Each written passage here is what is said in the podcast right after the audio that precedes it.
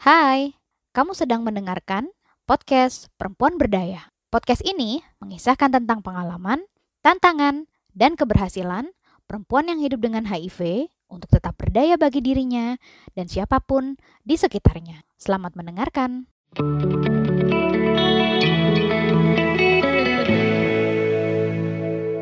Oke, tanpa berpanjang lebar. Pertanyaan pertama.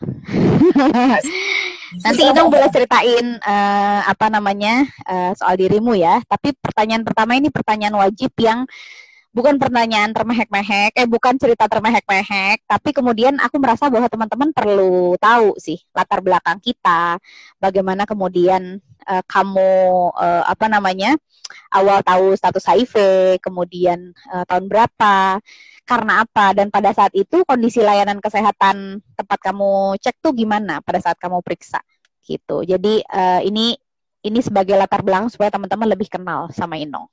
Monggo Nong. Hmm. Uh, halo semuanya, uh, aku Inang. Uh, aku tahu status HIV ku itu tahun 2017 sekitar bulan okay. Februari akhir, eh Maret awal, Maret awal 2017 itu waktu itu uh, um, aku kondisinya udah rada um, sebenarnya nggak nggak jelek-jelek amat sih waktu itu ya kondisinya, cuman hanya ada bisul kecil di daerah Bokong. Hmm. Di daerah Bokong hmm. terus uh, uh, terus ternyata bisulnya itu harus dioperasi. Jadi itu ternyata bukan bisul tapi abses dan udah ngeradang hmm. gitu. Oke. Okay. Bukan bukan bukan bukan pas di lubangnya tapi Mbak yeah. di pipi-pipinya itu loh, di pipi-pipi. Oke, okay, oke. Okay. Situ lah. Oke. Okay. Uh, terus di vulva. Uh, akhirnya harus dioperasi. Jadi terus hmm. pas operasi itu kan ada ini ya, ada apa namanya? kayak SOP sebelum operasi gitu. Prosedur hmm. yang di Peroperasi di mana? di operasinya di Rumah Sakit Panti Rapi waktu itu. Oke, okay, Panti Rapi. Di Rumah Sakit Panti Rapi, terus uh, ada prosedur operasi, ada salah satu prosedur operasi yang harus di saya lalui waktu itu itu uh, apa namanya? Salah satunya itu VCT, VCT HIV screening hmm. gitu.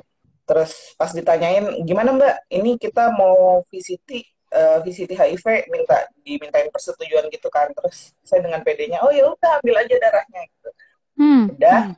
Tapi langsung enggak apa kayaknya setelah itu langsung jadi uh, hasilnya, cuman nggak langsung dikasih tahu gitu nggak langsung dikasih hmm. tahu jadi eh, operasi dulu operasi dulu satu hari setelah operasi itu baru dikabari setelah 24 jam lah lewat dari 24 jam baru dikasih tahu buka hasil gitu. buka hasil pas buka hasil itu perasaannya udah nggak enak udah dak dikduk dak dikduk gitu hmm. terus masuk ke dalam ruangan masuk ke dalam ruangan ruangannya jendelanya itu yang ruangan tuh yang jendela semua gitu terus tirainya langsung ditutup semua sama susternya pintunya langsung ditutup perasaanku langsung gak enak langsung okay. acak-acakan pokoknya perasaannya ini kenapa hmm. nih ini kayaknya nggak bagus nih ini kayaknya nggak bagus hmm. terus pas buka benar ternyata statusnya reaktif aku kan nggak paham ya, hmm. ya benar-benar nggak reaktif itu apa gitu hmm. maksudnya reaktif itu apa uh, terus susternya jelasin ini uh, eh, HIV-nya maksudnya reaktif itu maksudnya positif gitu. terus ya udah saking kagetnya jadi sedih juga iya ya kaget yeah. juga iya ya campur-campur sih Waktu hmm. itu kebetulan aku pas buka status aku nggak sendirian karena kan itu pas ke operasi banget 24 jam setelah yeah. operasi banget itu. Jadi waktu itu bareng sama temanku Lois. Nah, jadi kita berdua, okay, okay. kita berdua di ruangan itu. Kita hmm. berdua di ruangan itu, kita pegangan. Aku pegang tangannya dia kenceng banget, masih selang okay. di mana-mana, masih pakai okay. infusan.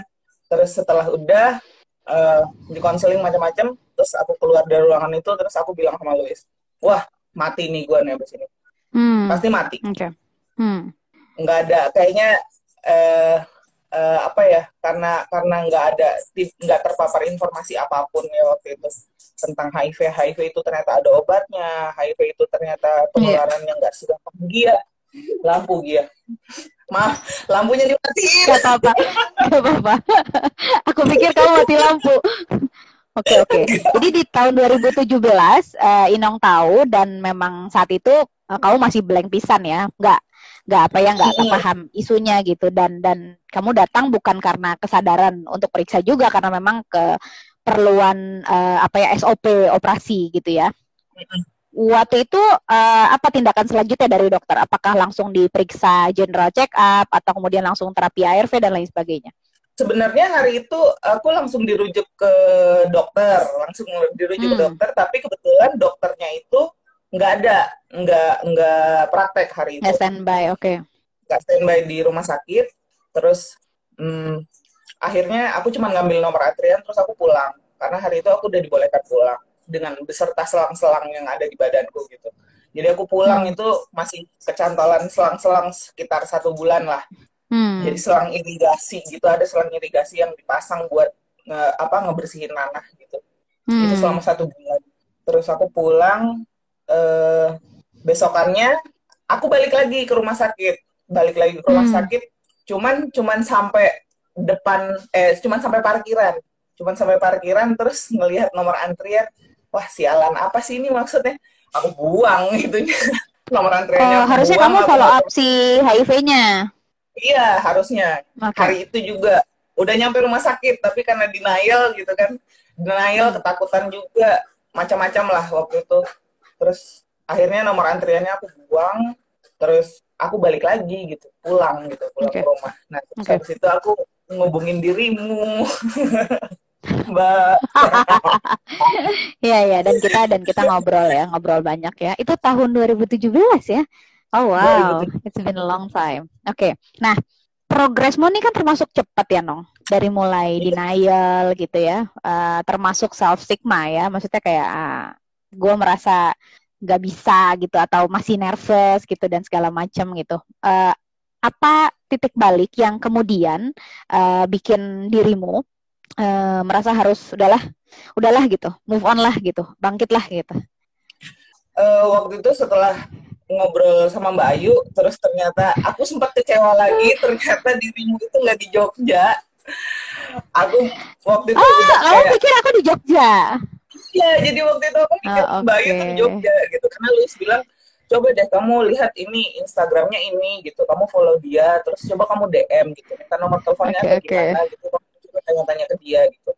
Terus aku pikir oh ya udah ini nih yang bisa ngasih aku pencerahan gitu. Orang ini kayaknya yang bisa ngasih aku pencerahan. Tapi ternyata pas pas aku ngajakin ketemuan ya kalau nggak salah waktu itu ya mbak. Terus mbak Ayu bilang aku tuh sebenarnya di Bandung.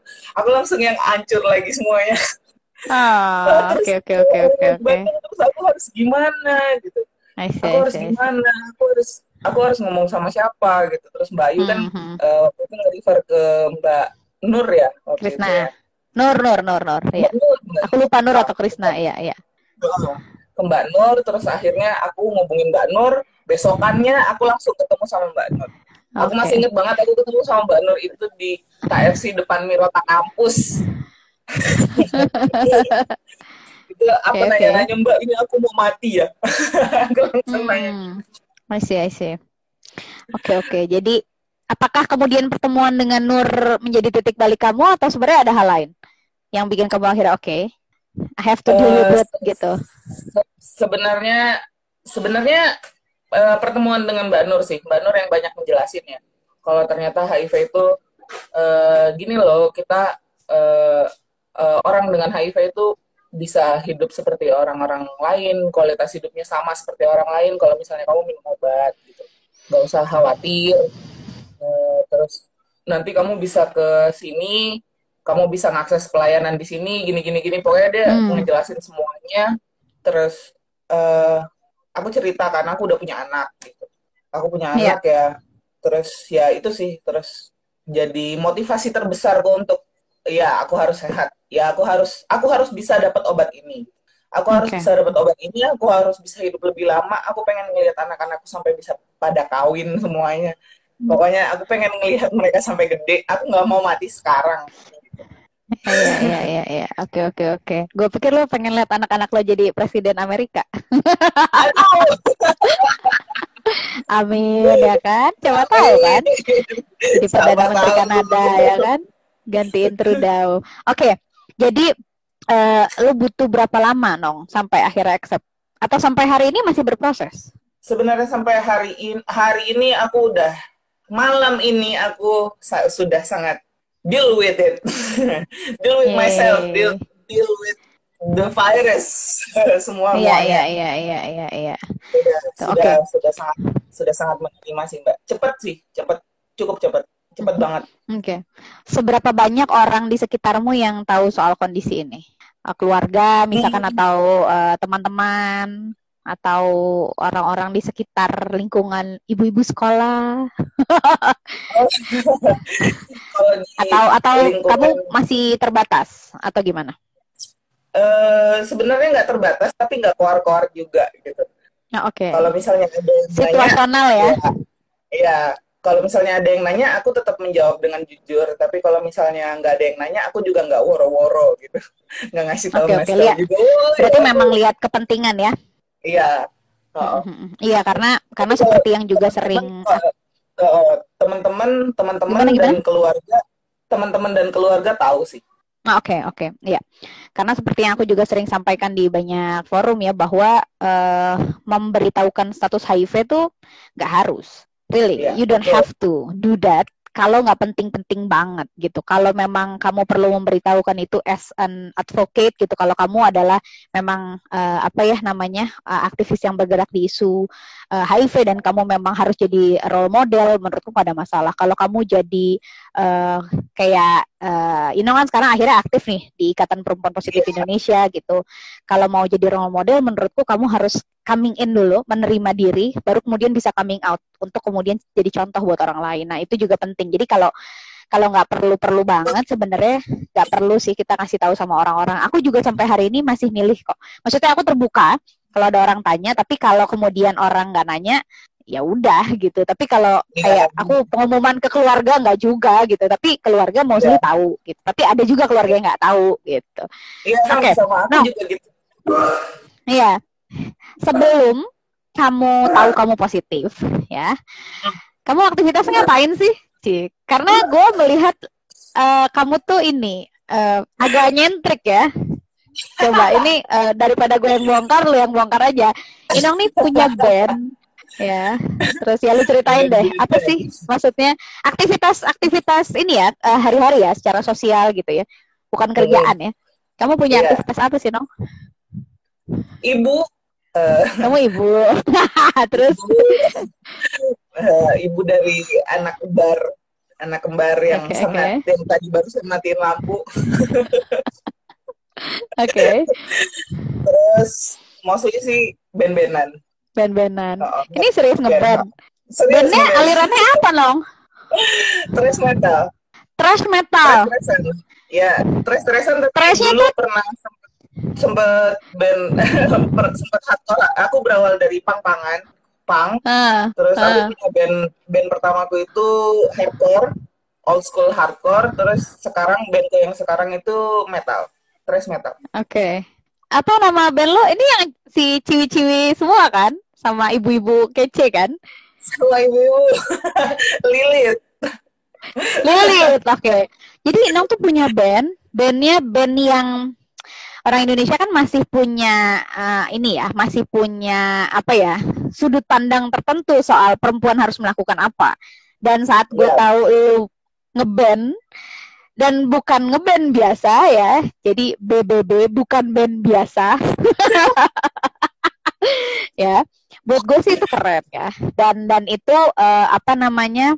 itu jadi nilai plus lu dan teman-teman karena ya lu bisa mendobrak eh, apa ya konservatisme yang ada di Indonesia bahwa perempuan tuh nggak bisa ngapa-ngapain gitu. Bahwa perempuan tuh nggak boleh mainin lagu keras gitu main lagu metal denger lagu-lagu yang hardcore gitu tuh aneh gitu ya dan lu membuktikan itu. Nah Mungkin lebih spesifik lagi ibu-ibu itu boleh kok Exactly. main metal-metal. ya ibu-ibu boleh ya. Kamu kamu metal-metalan dari kapan? Kamu bermusik metal tuh dari kapan? Sebenarnya awalnya dari Pak eh, dari SMA Ah, ah. eh, iya, iya. Kamu bermusik dari kapan lah intinya itu? Apa pun Hmm. genrenya. Eh, sebenarnya dari SMP, dari SMP aku tuh punya band, jadi band festival gitulah. Aku ngedrum, Hmm. aku Oh, ngedrum. kamu nih drummer terus, ya? eh, drummer tadinya, tadinya. Sekarang Sebelum jadi vo- vokalis. Sekarang cara vokalis. Oh Tuhanku. gila gila gila. Terus terus terus. Setelah setelah pindah ke Jogja, setelah ke pindah ke Jogja, aku jadi vokalis. aku okay, udah okay. drum lagi. Karena musiknya okay, semakin okay. susah. iya iya iya iya. Jadi bersama Lilit kamu vokalis. Oke. Okay. Ya, nah, bicara tentang uh, ngeband, kemudian perempuan, apalagi sekarang kamu udah bukan declare ya, tapi uh, uh, mostly teman-teman di sekitarmu tahu gitu bahwa kamu juga bergerak untuk isu perempuan HIV dan lain sebagainya ya. Ada yang kemudian kita kenal sebagai istilah stigma diskriminasi ya, Nong ya. Uh, nah, yeah. Iya. uh, apa namanya? Uh, lu ngelihat ini seperti apa sih? Uh, karena ya itu ya, uh, lu kan percaya pada diri lu sendiri, lu yakin dengan apa yang lu lakukan, lu ngeband, lu jadi ibu, lu misalkan lu pagi ke pasar, siang uh, gawe uh, ngurusin HIV, terus habis itu sore ngurusin anak, terus mungkin malam kalau ada latihan ngeband gitu, which is yeah. itu sebuah kompilasi kegiatan yang cukup luar biasa ya. uh, kamu lakukan ini semua buat teman, buat banyak orang gitu ya. Uh, Sedangkan orang mungkin tidak melihat itu sebagai sesuatu yang apa namanya eh, sesuatu yang normal ya. Orang pakai bahasa normal gitu kalau di Indonesia gitu. Uh, terlebih lagi Inong nih tatoan ya. Anyway guys, uh, eh, gue tuh selalu iri sama teman-teman yang bertato. I really wanna have one. Uh, tapi aku kayak tahu nih gue kayak belum berjodoh ya. Gue kayaknya perlu perlu semedi lagi. Terakhir gitu dan nah sebagai perempuan dengan HIV ngeband ibu rumah tangga bertato orang sering komentarin nggak? Tentang hidup lo suka uh, memberi stigma nggak? Atau kemudian memberi komentar negatif nggak? Pulang uh, malam nongkrong sama orang-orang yang di, di stereotip sebagai orang-orang yang nggak bener gitu kan ya, anak band kan suka digituin pastinya, kan pasti, sebel deh pastinya pastinya iya pastinya iya kalau itu sih pasti ya karena uh, stigma dan diskriminasi stigma and discrimination is real. yeah, yeah. itu benar-benar nyata ada di depan mata gitu loh. Dan itu juga terjadi di saya gitu. Apalagi hmm, uh, sebenarnya uh, dari band-bandan aku udah pernah bikin lagu yang judulnya anti retroviral. Tapi mungkin hmm. waktu itu orang-orang masih belum ngeh kali ya ini apa sih gitu. Hmm. Uh, apa kok judul lagunya anti retroviral dipikirnya oh mungkin hmm. bahasa bahasa yang sangat metal sekali mungkin padahal hmm. itu sebenarnya aku nyeritain bahwa ini loh aku konsumsi obat ini gitu loh okay, okay. aku tuh uh, uh, aku living with HIV dan aku aku minum uh, obat anti retroviral gitu dan aku hmm. bikin lagu tentang itu gitu hmm. ya kalau stigma dan diskriminasi sih ya pastinya ada ya mbak uh, apalagi kayak kenapa sih kok ibu-ibu uh, manggung gitu bawa anak anaknya kan kasihan kupingnya kan sakit kalau misalnya dibawa hmm. dibawa dibawa nongkrong dibawa uh, dibawa hmm. dengerin musik padahal anak-anaknya kalau menurutku kalau misalnya anak-anakku nggak enjoy ya ayo kita pulang gitu mereka hmm. boleh pulang hmm. hmm kita boleh pulang. Tapi kalau misalnya kalau sejauh ini sih aku lihat mereka enjoy enjoy aja. Kalau misalnya aku ngeband terus mereka aku bawa bahkan mereka naik naik ke atas panggung minta digendong, narik narik mic. Ya mereka enjoy banget gitu ya. Ya udah aku bodo amat aja sama orang-orang. ya, terserah okay, lu okay. ngomong apa pokoknya anak-anak gue seneng gitu. Ya ya, berarti memang banyak orang yang nilai uh, apa ya nilai kehidupanmu ya. Termasuk kalau jemput anak sekolah gitu nong, ada nggak yang ngomentarin kamu pakai baju setan-setan, baju akar-akar kalau kata orang Sunda. Lo pakai oh, ini nggak kemeja tangan panjang, iya nggak sih? Kalau gitu kalau ke sekolah gitu nggak nong? Nggak selalu sih. Atau you just be yourself? Kalau just be myself, kadang-kadang kalau udah kesiangan gitu malah pakai celana pendek gitu, pakai celana pendek jadi pakai celana pendek kawasan. Jadi tatonya kelihatan semua ya, ya semuanya pada yang nggak langsung dengan kata-kata mungkin ya. Tapi mereka yang kayak wah itu kenapa ya? Ah, oke oke. Mereka ngeliatin lo dari atas sampai bawah. Iya ngeliatinnya kayak gitu banget gitu loh. Oke. Okay. tapi nggak ada yang uh, secara frontal ngomentarin uh, uh, penampilanmu atau kemudian the way you dress atau ya itu ya kalau kamu nongkrong bawa anak-anak itu ada yang ini nggak sih? Ada yang ngomentarin nggak sih? Hmm, kalau ada yang sampai menyakiti hatimu nggak? Hmm, kalau di situ aku sendiri sih enggak ya mbak. Soalnya uh, aku juga milih-milih. Kalau misalnya aku bawa aca bawa anak-anak ke acara misalnya gitu, itu yang benar-benar acaranya tuh uh, tempatnya enggak terlalu terlalu tertutup gitu. Misalnya hmm. enggak terlalu tertutup. Hmm. hmm. Jadi aku juga karena banyak aku melihat aku juga lihat venue-nya gitu. Kalau venue-nya rada terbuka, yang pasti kan ya namanya acara band-bandan underground pasti yeah. kan orang-orang pada rokok banyak asap gitu yeah. kayak gitu-gitu aku yeah, juga iya. nggak yeah. pengen anak-anakku terlalu terpapar hmm. kayak gitu-gituan kan iya yeah, iya yeah, sih oke okay. berarti uh, lo milih ya uh, jadi aku, aku milih-milih juga sih aku milih-milih tempat juga buat buat ngajak okay. mereka kalau misalnya itu aman buat mereka dibawa ya ayo ikut tapi kalau misalnya enggak ya mereka di rumah sama bapaknya iya yeah.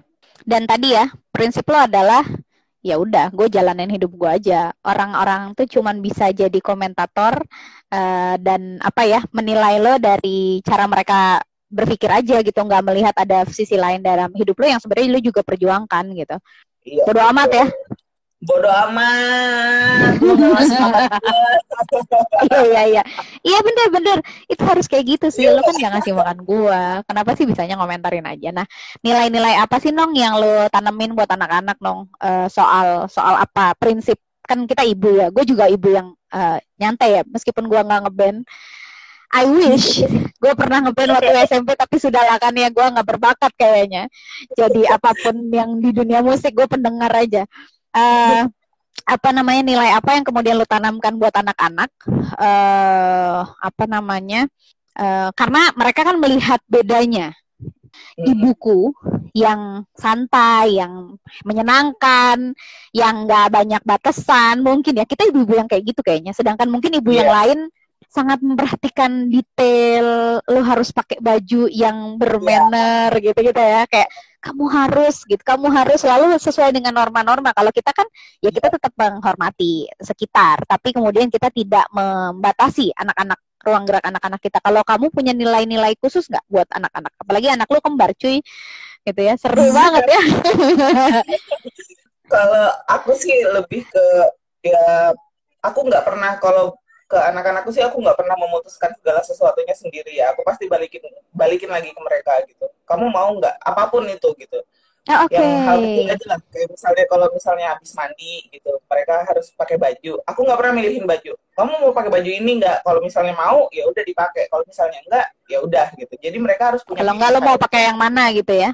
Kalau kalau nggak mau pakai yang mana gitu. Kalau kalau nggak mau pakai yang ini terus mau pakai yang mana aku cuma ngasih hmm. pilihan-pilihan cuman mereka tetap tetap pada akhirnya harus membuat keputusan gitu mereka harus punya keputusan terhadap segala sesuatunya gitu iya iya iya dan dan kita sebagai orang tua ngasih kesempatan mereka untuk berbicara ya iya betul oke okay, oke okay. nah kalau soal prinsip uh, tadi kamu memberikan kebebasan anak-anak untuk memilih dan untuk lebih speak up gitu.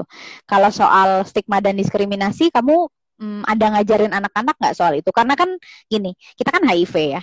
Uh, ya kita betul. kita punya resiko, kita punya resiko bahwa anak-anak kita akan selalu dilihat antara ih anaknya Oda atau kemudian ih tuh anaknya juga pasti positif karena kan belum tentu gitu ya. Uh, lu ngajarin apa nggak soal soal stigma diskriminasi ke anak-anak supaya mereka nggak nggak kaget atau kemudian karena kan dunia di luar sangat kejam, sister. kita kadang-kadang yeah. ngerasa heru, aduh anak gue ntar di luar diapain ya sama orang gitu. Apa yang kemudian lu tanamkan ke anak-anak kalau soal stigma diskriminasi? Uh, mulai dari hal-hal kecil ya, jadi mereka nggak uh, uh, kebetulan sekolahnya juga sekolah yang bukan sekolah konvensional ya. Mereka hmm. kebetulan walaupun mereka masih TK, tapi mereka sekolahnya bukan di sekolah konvensional dan sekolahnya itu benar-benar uh, apa ya liberal banget lah. Hmm. menyenangkan gitu sekolahnya tuh. Hmm. uh, jadi uh, apa ya uh, mulai dari hal kecil lah. Kayak misalnya ada cowok dia rambutnya panjang. Terus uh, dia pakai baju pink misalnya gitu. Dia pakai baju hmm. pink.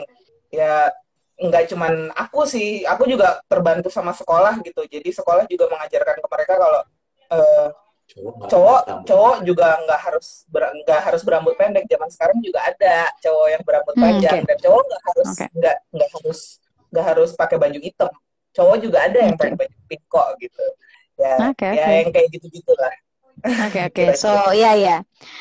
uh, semua yang lu pakai, semua bentuk ekspresi lo has no gender ya. Kalau pilihan yeah. lo iya. gondrong ya, lo tetap jadi diri lo gitu. Lo iya. nggak yeah. merubah lo jadi orang lain gitu. Lo mau pakai baju pink, mau pakai baju Hello Kitty, kalau lo demen mah ya kan pakai aja gitu. Yeah, pakai aja, kenapa enggak? Kalau nyaman iya sih. Ya ya. Mereka sempat ini nggak uh, apa namanya? Uh, sekarang mereka di fase suka komentarin ibunya nggak? Kayak misalkan pas kalau komentarin apa? Banget lagi banyak banget pertanyaan sumpah itu okay. punya anak anak kembar umur lima tahun cowok cewek itu uh, luar biasa ternyata yeah. ternyata pertanyaan apa biasa. yang paling susah keluar dari mulut mereka dong hmm, beberapa minggu yang, yang lalu anak, uh, aku ingat beberapa minggu yang lalu itu uh, yang cewek dulu ya anakku yang cewek anakku yang cewek jadi gini beberapa minggu yang lalu dia tuh pernah tiba-tiba siang-siang kan biasanya kalau hari minggu gitu kan kita goler-goleran di kasur gitu. Terus hmm, ngobrol-ngobrol hmm, kita sering, sering ngobrol sih. Hmm. terus dia tiba-tiba nanya gini dia ngajakin ngobrol tentang transport eh apa eh, apa itu namanya? Yang eh, orang bisa berpindah berpindah bisa dari satu tempat ke tempat lain. Apa sih? Apa sih itu namanya eh, pokoknya itu rada susah deh. Sama dia nanya Oke, okay, kon konsep itu ya oke. Okay. itu lah. Jadi kenapa orang bisa pindah dari satu tempat ke tempat lain tapi dia nyebutin bahasa bahasa lainnya gitu bah. Itu disebutnya okay, apa okay, okay. sama dia kemarin bilang mama aku tahu ternyata virus corona itu ada subtipenya ya. Mama kan kerjanya di rumah sakit. Coba aku dibawa ke rumah sakit aku pengen tahu aku pengen tahu subtipe virus corona itu seperti apa sih? Kan di Sarjito pasti ada katanya gitu. Uh, itu anak yang cewek. yeah, itu yeah, anak yang cewek. Terus anakku yang cowok itu kemarin uh, habis ada school visit. Jadi habis ada kunjungan sekolah gitu ke rumah. Hmm. Terus dia disuruh loncat pakai satu kaki. Okay. Disuruh loncat pakai satu kaki. Kebetulan pas hari itu aku aku nggak di rumah kan, jadi sama bapaknya gitu. Terus pas aku pulang aku nanya gimana tadi gurunya udah datang uh, uh, aku nyebutin nama gurunya nama nama gurunya Bu Sri kan. Bu Sri tadi datang oh iya mama Bu Sri datang. Terus disuruh loncat-loncat pakai satu kaki. Kenapa kita disuruh loncat-loncat pakai satu kaki? Manusia okay, pada dasarnya okay. emang udah bisa bisa loncat pakai satu kaki. Kenapa harus pakai disuruh-suruh? Katanya gitu. Ah kenapa lu harus tes gua? Ya ya ya ya ya. Oke jadi memang mereka sangat kritis ya. Mereka pernah nanya-nanya soal obat nggak dong soal pernah, kenapa pernah. lu harus minum obat segala macam lu jelasin apa ke mereka? Ya mama biar sehat aja. Mama mama biar sehat. Kalau mama nggak minum ini mama nanti sakit. Kalau mama sakit mama harus nginep di rumah sakit. Kalau mama harus nginep di rumah okay. sakit berarti kita nggak ketemu gitu.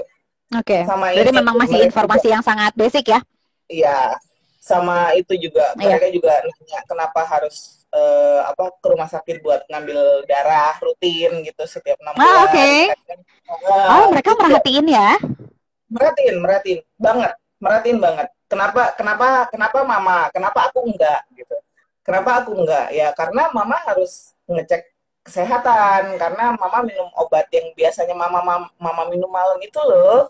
Oh itu, okay. jadi kalau minum itu jadi harus digigit kupu-kupu ya katanya gitu. Iya, jadi kalau minum itu harus digigit kupu-kupu itu apa?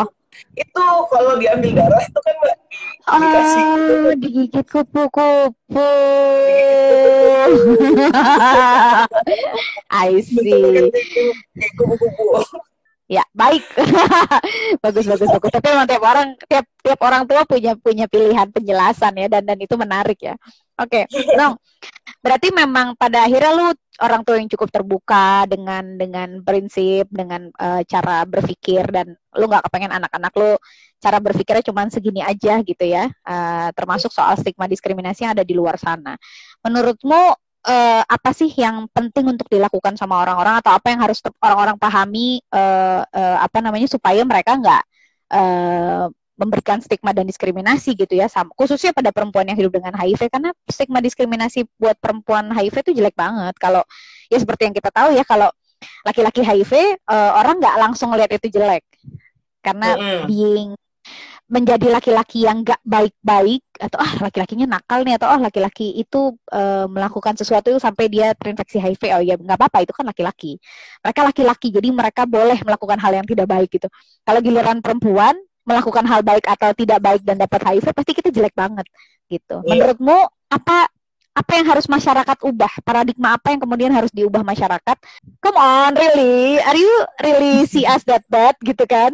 Gitu. Menurutmu apa nong uh, yang harus dirubah itu uh, mungkin uh, lebih banyak lebih banyak cari tahu kali ya. Maksudnya jangan menelan segala sesuatunya mentah-mentah gitu loh.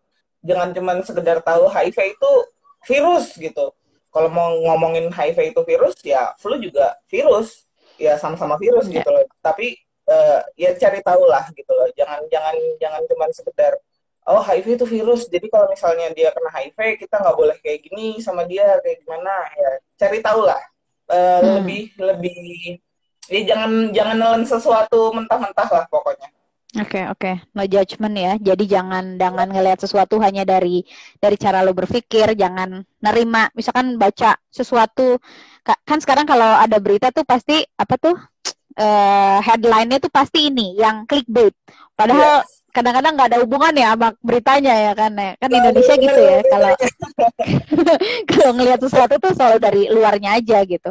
Nah iya. Nong sekarang kan kamu aktif nih jadi pendamping sebaya di Yogyakarta. Udah berapa lama sih iya. uh, kurang lebih aktif termasuk di, di IP udah berapa lama sih? Uh, kalau belakangan ini ya? Hmm, kalau kalau di IP baru baru join ya mbak. Baru baru hmm. gabung. Kalau di kalau di pendampingan sih udah satu tahun, satu tahun ini. Udah satu tahun ya. Selama satu tahun ke belakang, kalau dulu kita cuman kamu cuman datang ke layanan untuk memeriksakan diri, kalau sekarang kan kamu bantuin orang nih. Kamu melihat banyak sekali fenomena, kejadian, cerita, kisah hidup orang lain. Uh, apa yang berubah nong setelah kamu ngurusin orang nong? Kamu kalau dulu kan ya itu kita jadi pasien, terus kemudian sekarang iya. aku jadi pendamping, aku ngurusin orang, aku melihat bahwa ada orang yang lebih susah daripada aku. Hmm. Apa yang berubah dong dari dari dari cara pandangmu setelah mengurus orang lain dong? Wah gila banyak banget yang berubah. apa apa? Banyak banget yang berubah ternyata ternyata uh, orang yang lebih tidak beruntung dari aku itu banyak banget. Hmm banyak banget orang yang sangat tidak beruntung. Bahkan ada ada yang sampai harus diusir yang sampai kayak gitu-gitu yang di yang diusir diusir dari kampung yang dia nggak bisa pulang. Hmm, hmm, hmm. ditinggalkan sama keluarganya gitu.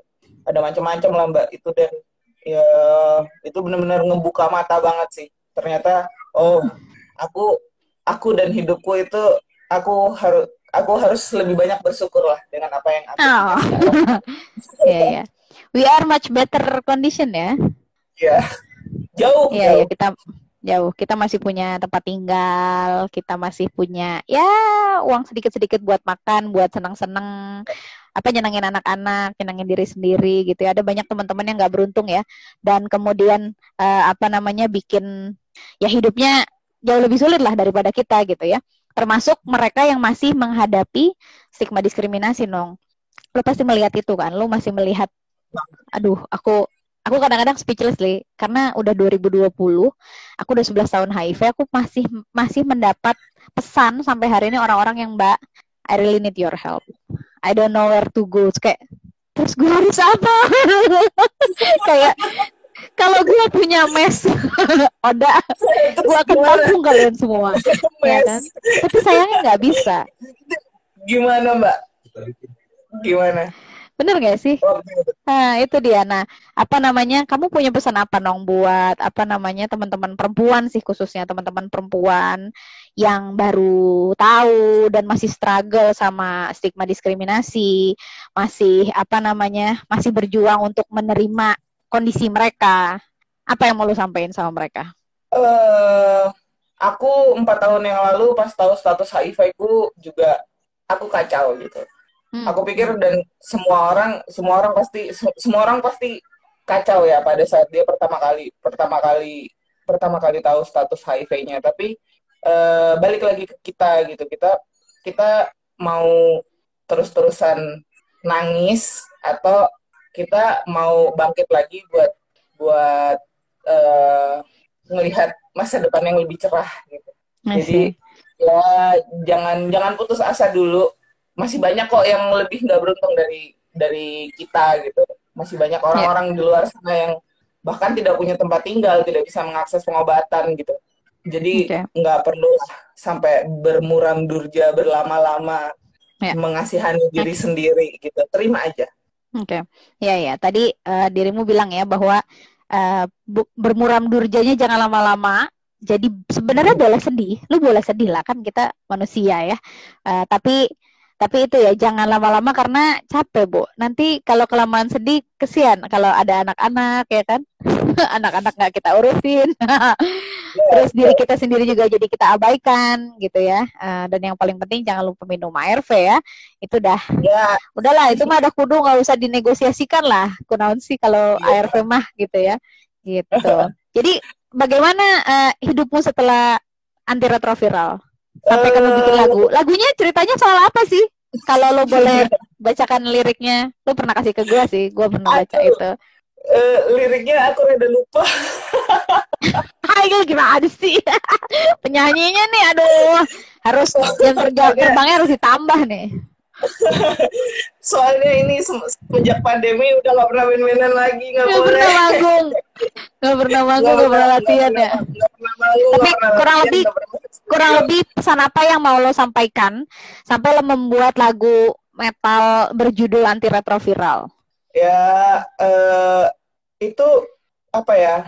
Uh, udah berhenti aja sedih-sedihnya. Ini loh ada ada uh, ini memang nggak bisa nyembuhin tapi ini bisa bisa ngasih bisa bikin hidupmu jadi uh, much better gitu dari lagu itu sih sebenarnya kayak gitu gitu. Udah udah udah udah aja. Nggak usah self stigma kamu tidak usah menstigma dirimu sendiri. Nggak usah. Ya kamu sedih boleh tapi nggak usah lama-lama.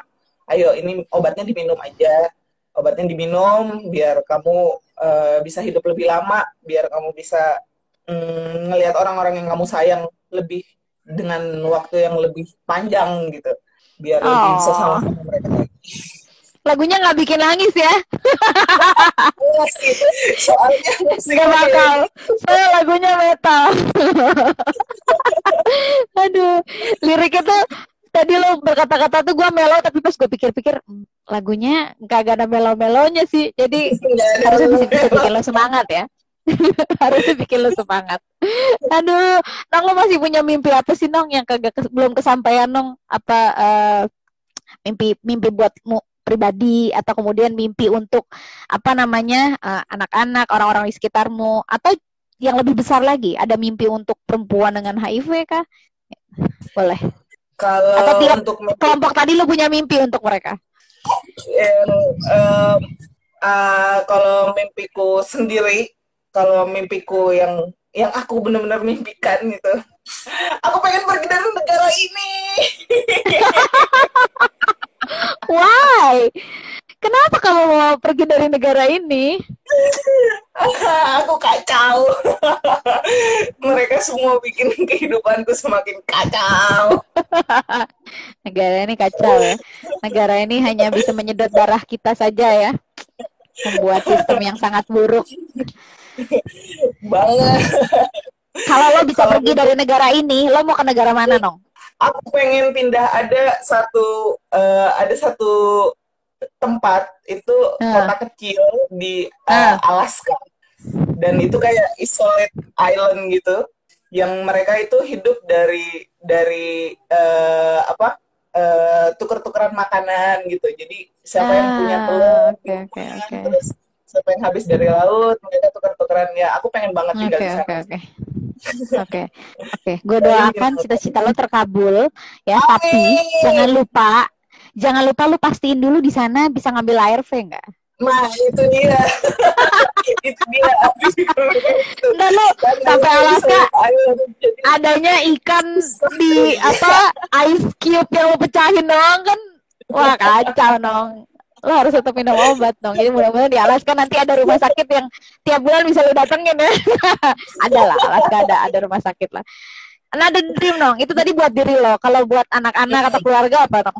Mimpi apa yang masih pengen lo lakukan bersama mereka? Hmm, Atau lo pengen melihat mereka apa? Aku pengen melihat mereka gede, tumbuh. Kalau buat anak-anakku sih aku pengen melihat mereka gede, tumbuh jadi uh, jadi apa ya? Jadi pribadi yang menyenangkan dan ya yang yang banyak berguna buat orang lain lah. Okay. Yang enggak yang pastinya yang dirinya sendiri gitu. Masih. Yang enggak mentingin diri saya sendiri mantap. Yang pasti mereka akan tumbuh dengan happy ya karena yeah. ya itu ya mereka mereka di, dibesarkan oleh seorang ibu yang main musik death metal ya. Eh apa sih? Thrash metal. Oh gosh, aku jelek jelek sekali pemahaman musiknya. Aduh. Ya oke. Okay. Terus buat teman-teman perempuan HIV dong, kamu punya mimpi apa dong buat teman-teman perempuan HIV? Banyak, banyak. Beri kami banyak, shelter, banyak. beri kami shelter. Beri kami shelter. Shelter buat apa dong? Emang ada apa dong? Coba ceritain sama teman-teman. Kenapa? Why you are really craving for shelter for women living with HIV? Ada apa dengan teman-teman perempuan dengan HIV? Kenapa mereka butuh shelter? Iya, karena perempuan dengan HIV seperti apa yang butuh shelter? Karena gini, uh, kalau mereka uh, kalau kita hidup dengan uh, tidak uh, dengan uh, enggak dengan enggak dengan status HIV itu uh, kita lebih mudah mengakses segalanya. Tapi pada saat kita punya status lain, punya status HIV itu itu jadi kayak segalanya sometimes nggak selalu tapi kadang itu dipersulit gitu. Gitu sih. Oke, okay, oke. Okay. Oke, jadi yang Inong berusaha gambarkan itu sebenarnya sudah diceritakan ya teman-teman harus lihat IGTV-nya IP. Di situ ada cerita sama Mbak Yoke. Uh, di situ kita ngobrolin soal kekerasan terhadap perempuan. Bahwa uh, kenapa kemudian Inong nih Inong nih lagi haus untuk uh, apa namanya memperjuangkan juga uh, teman-teman perempuan dengan HIV yang dapat kekerasan ya Nong ya. Jadi ya. uh, buat teman-teman yang mungkin nggak ngeh, emang kenapa perempuan dan kekerasan bahwa perempuan saja sebagai uh, kelompok nomor dua di Indonesia, we are uh, number uh, uh, second citizen lah gitu ya, dianggap karena ada patriarki di Indonesia, itu udah sering dapat kekerasan uh, dalam bentuk apa pun di, di di Indonesia. Nah, ditambah dengan HIV, situasi perempuan tuh semakin sulit. Dan kalau perempuan dapat kekerasan, salah satu yang dibutuhkan oleh mereka adalah rumah aman, rumah aman untuk pasangan atau keluarga. Tapi kemudian juga uh, uh, apa namanya untuk bisa menyelesaikan persoalan-persoalannya. Inong uh, loading. Oke, okay, sambil Inong uh, kembali ke dalam apa namanya live kita yang sebentar lagi akan berakhir. Oke, okay. oke, okay. she's left. Mudah-mudahan Inong balik ya.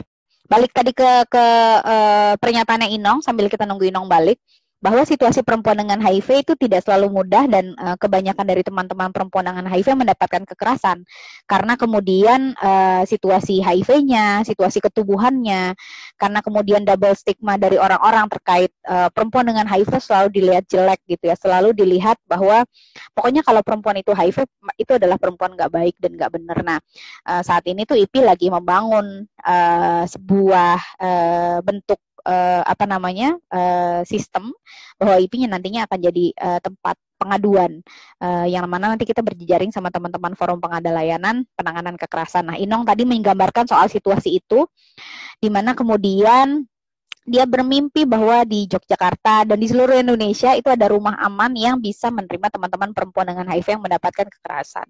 Oke, kita menunggu Inong kembali. Uh, Inong terlempar Uh, semoga dia bisa segera uh, balik bergabung sama kita karena aku punya uh, dua pertanyaan lagi buat Inong. Uh, teman-teman, kalau teman-teman punya pertanyaan uh, buat Inong berkaitan sama stigma diskriminasi atau uh, personal experience uh, apa namanya uh, nya Inong, saya akan coba menyapa Inong dulu ya. Wait, oke. Okay sambil menunggu Inong.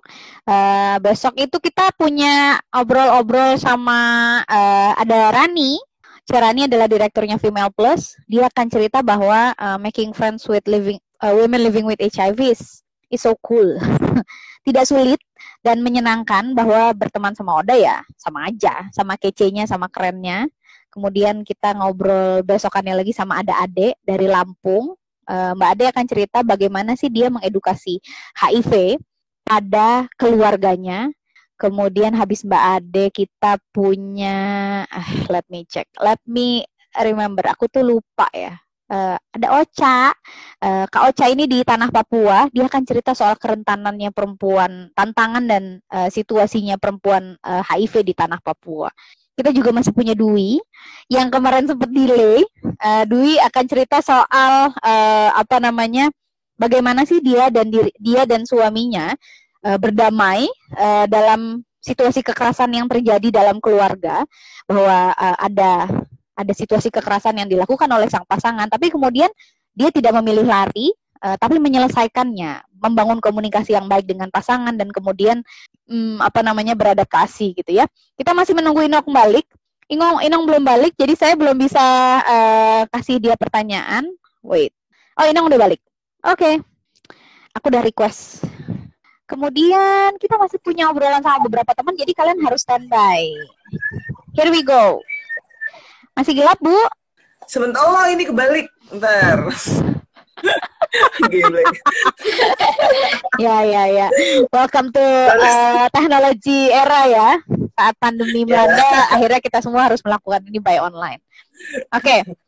Tadi lu pengen punya shelter, Nong. Jadi doa lu adalah supaya kemudian kita punya paling nggak ada rumah aman buat membantu teman-teman yang mendapatkan kekerasan atau paling nggak buat place to stay ya uh, apa namanya kalau memang ada ada banyak kondisi yang memang sulit lah nggak bisa kita gambarkan hanya dengan sekali uh, berpikir gitu bahwa perempuan dengan HIV memang kompleks banget. Nong setelah tiga tahun ini lo masih punya I don't know ketakutan nggak in your life hmm. karena HIV karena stigma diskriminasi karena dunia ini tidak selalu nice sama kita hal apa yang masih membuat lo takut sampai hari ini? Aku takut kalau suatu saat aku nggak bisa ngakses obatku dan teman-teman juga nggak bisa ngakses obatnya. Okay, aku okay. takut banget sih. Itu aku takut banget. Bener-bener aku takut banget kalau itu. Ya ya ya ya ya ya dan dan itu kenapa kita berdoa semoga kan kita masih disubsidi nih sama negara ya. Kita nggak tahu proyeksi ke depan seperti apa karena kemarin aku sempat ngobrol sama salah satu uh, teman uh, positif one of my best friend ada Maya dia di Belanda tinggalnya sekarang karena ikut suami kerja. Di Belanda tuh obat gak gratis tapi karena lu punya insurance jadi uh, terjamin lah gitu ya. Termasuk di Belanda juga obat gak gratis. Uh, buat buat foreigner ya. Uh, apa tapi lu bisa beli di mana aja gitu. Nah ada ada ada kebijakan-kebijakan yang sangat memudahkan gitu ya buat beberapa negara. Uh, termasuk uh, betapa mereka sangat menjaga um, apa namanya uh, sistem kesehatannya gitu. Jadi kita berdoa ya mudah-mudahan Indonesia aman-aman ya karena ya gue juga takut sih. Gue takut banget. gue takut banget gitu. Oke. okay. Uh, Nong? uh, kalau tadi lu punya mimpi besar uh, apa namanya uh, pengen punya rumah aman gitu ya buat IP eh buat IP buat perempuan dengan HIV nah kalau yeah. kalau se sebagai sekarang lu jadi anggota IP nih.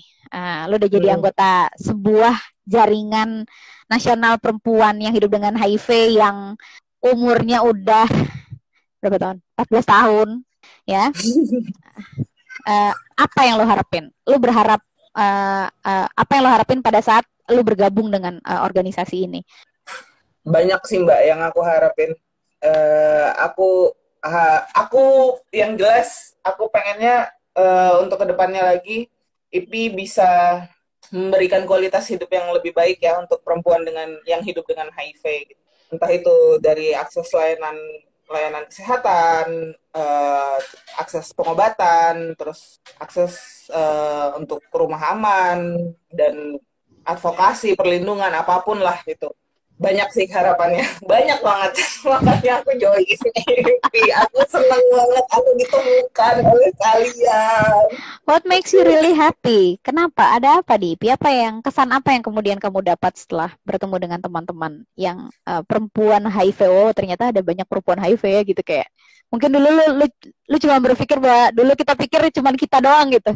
Setelah ketemu teman-teman ini apa? Apa yang lu pikirin?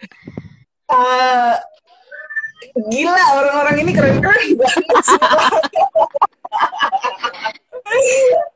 beneran beneran Mbak Ayu beneran Mbak Ayu dirimu semuanya yang ada di IP itu gila keren banget sumpah terima kasih aku aku aku sangat sangat uh, bersyukur banget deh pokoknya Oke. Okay. Bisa jadi bisa jadi bagian dari IP.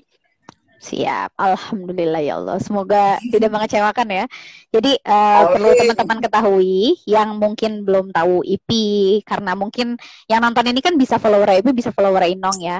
IP adalah ya. Ikatan Perempuan Positif Indonesia, sebuah jaringan nasional perempuan yang hidup dengan HIV dan terdampak HIV. Jadi anggotanya IP adalah para perempuan-perempuan yang memang uh, uh, dia hidup dengan HIV atau kemudian dia punya pasangan HIV. Nah, keanggotaan kita individu, kita punya teman-teman di 28 provinsi dan uh, fungsi utamanya IP yaitu kita membantu teman-teman supaya bisa berdaya dalam hal apa pun dan konteksnya memang uh, bukan hal yang mudah gitu karena ya selama 14 tahun kita masih punya PR banyak sampai hari ini.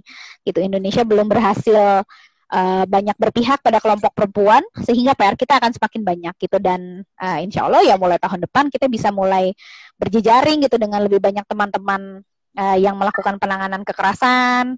Kemudian kita bisa lebih berkontribusi di masyarakat untuk pencegahan HIV juga khususnya dari ibu ke anak gitu. Dan dan uh, I I welcome Inong to the club gitu ya. Uh, aku happy banget sih pas pertama kali ngelihat Inong berpose bersama Mbak Yu Mbak Yuku di Jogja ya. Orang-orang yang Jogja selalu menjadi rumah. Jogja selalu menjadi rumah. I always love back to Jogja. Makanannya suasananya orang-orangnya. Jadi mudah-mudahan vibes Yogyakarta dan teman-teman perempuan uh, eh, HIV bisa membantumu ya Nong ya dalam banyak hal. Kamu juga kemudian bisa berproses dan tumbuh bersama teman-teman. Amin. Nah, pokoknya harus Aku rasanya ingin ngobrol sampai malam ya. Pasti kita kalau ketemu ngobrol sampai malam. Tapi uh, obrolan IG ini hanya bisa berakhir sampai satu jam supaya kita bisa istirahat. Uh, aku sebulan ini sangat produktif di depan layar. Jadi tiap mau tidur tuh pasti langsung blok gitu ya, karena terlalu lelah dan segala macam. So let's take a picture. Uh, kita mari kita selfie. Satu, dua, tiga. Oke, okay, one more. Satu, dua, tiga. Sip. Nong, motor suwun nggih, sehat selalu, uh, bahagia, tetap semangat. Uh, apa ya? Uh, kamu sudah ada di track yang sangat baik. I see your progress. So keep helping people uh, apa namanya karena itu mungkin itu salah satu satu-satunya hal yang bisa kita lakukan buat orang banyak ya. Kita apa namanya me melakukan kebaikan dan uh, ya udah itu aja gitu. Kalau kita nggak bisa ngapa-ngapain adalah kita berlaku baik berucap baik berkata baik gitu ya. Thank you ya Nong. Salam cintaku buat si kembar mari kita ketemu lagi. Iya. aku aku akan aku akan pasti balik lagi ke Jogja lah. Aku harap covid beres lah. Aku pengen liburan. Ah ditunggu lah. Ditunggu lah. Kembali lah ke sini siap. tapi liburan loh ya. Iya iya benar. Harus harus. Ini harus liburan nih. Nggak bisa nih. Jangan kerja terus ya kan Nah, thank you ya, thank you ya untuk ya. obrolan ya teman-teman. IG IG ini IG live ini akan disimpan di IG TV, jadi teman-teman bisa nonton lagi. Terima kasih yang sudah mendengarkan sampai habis dan uh, salam sehat buat semuanya. Bye Nong, love you, Bye. love you all, dah.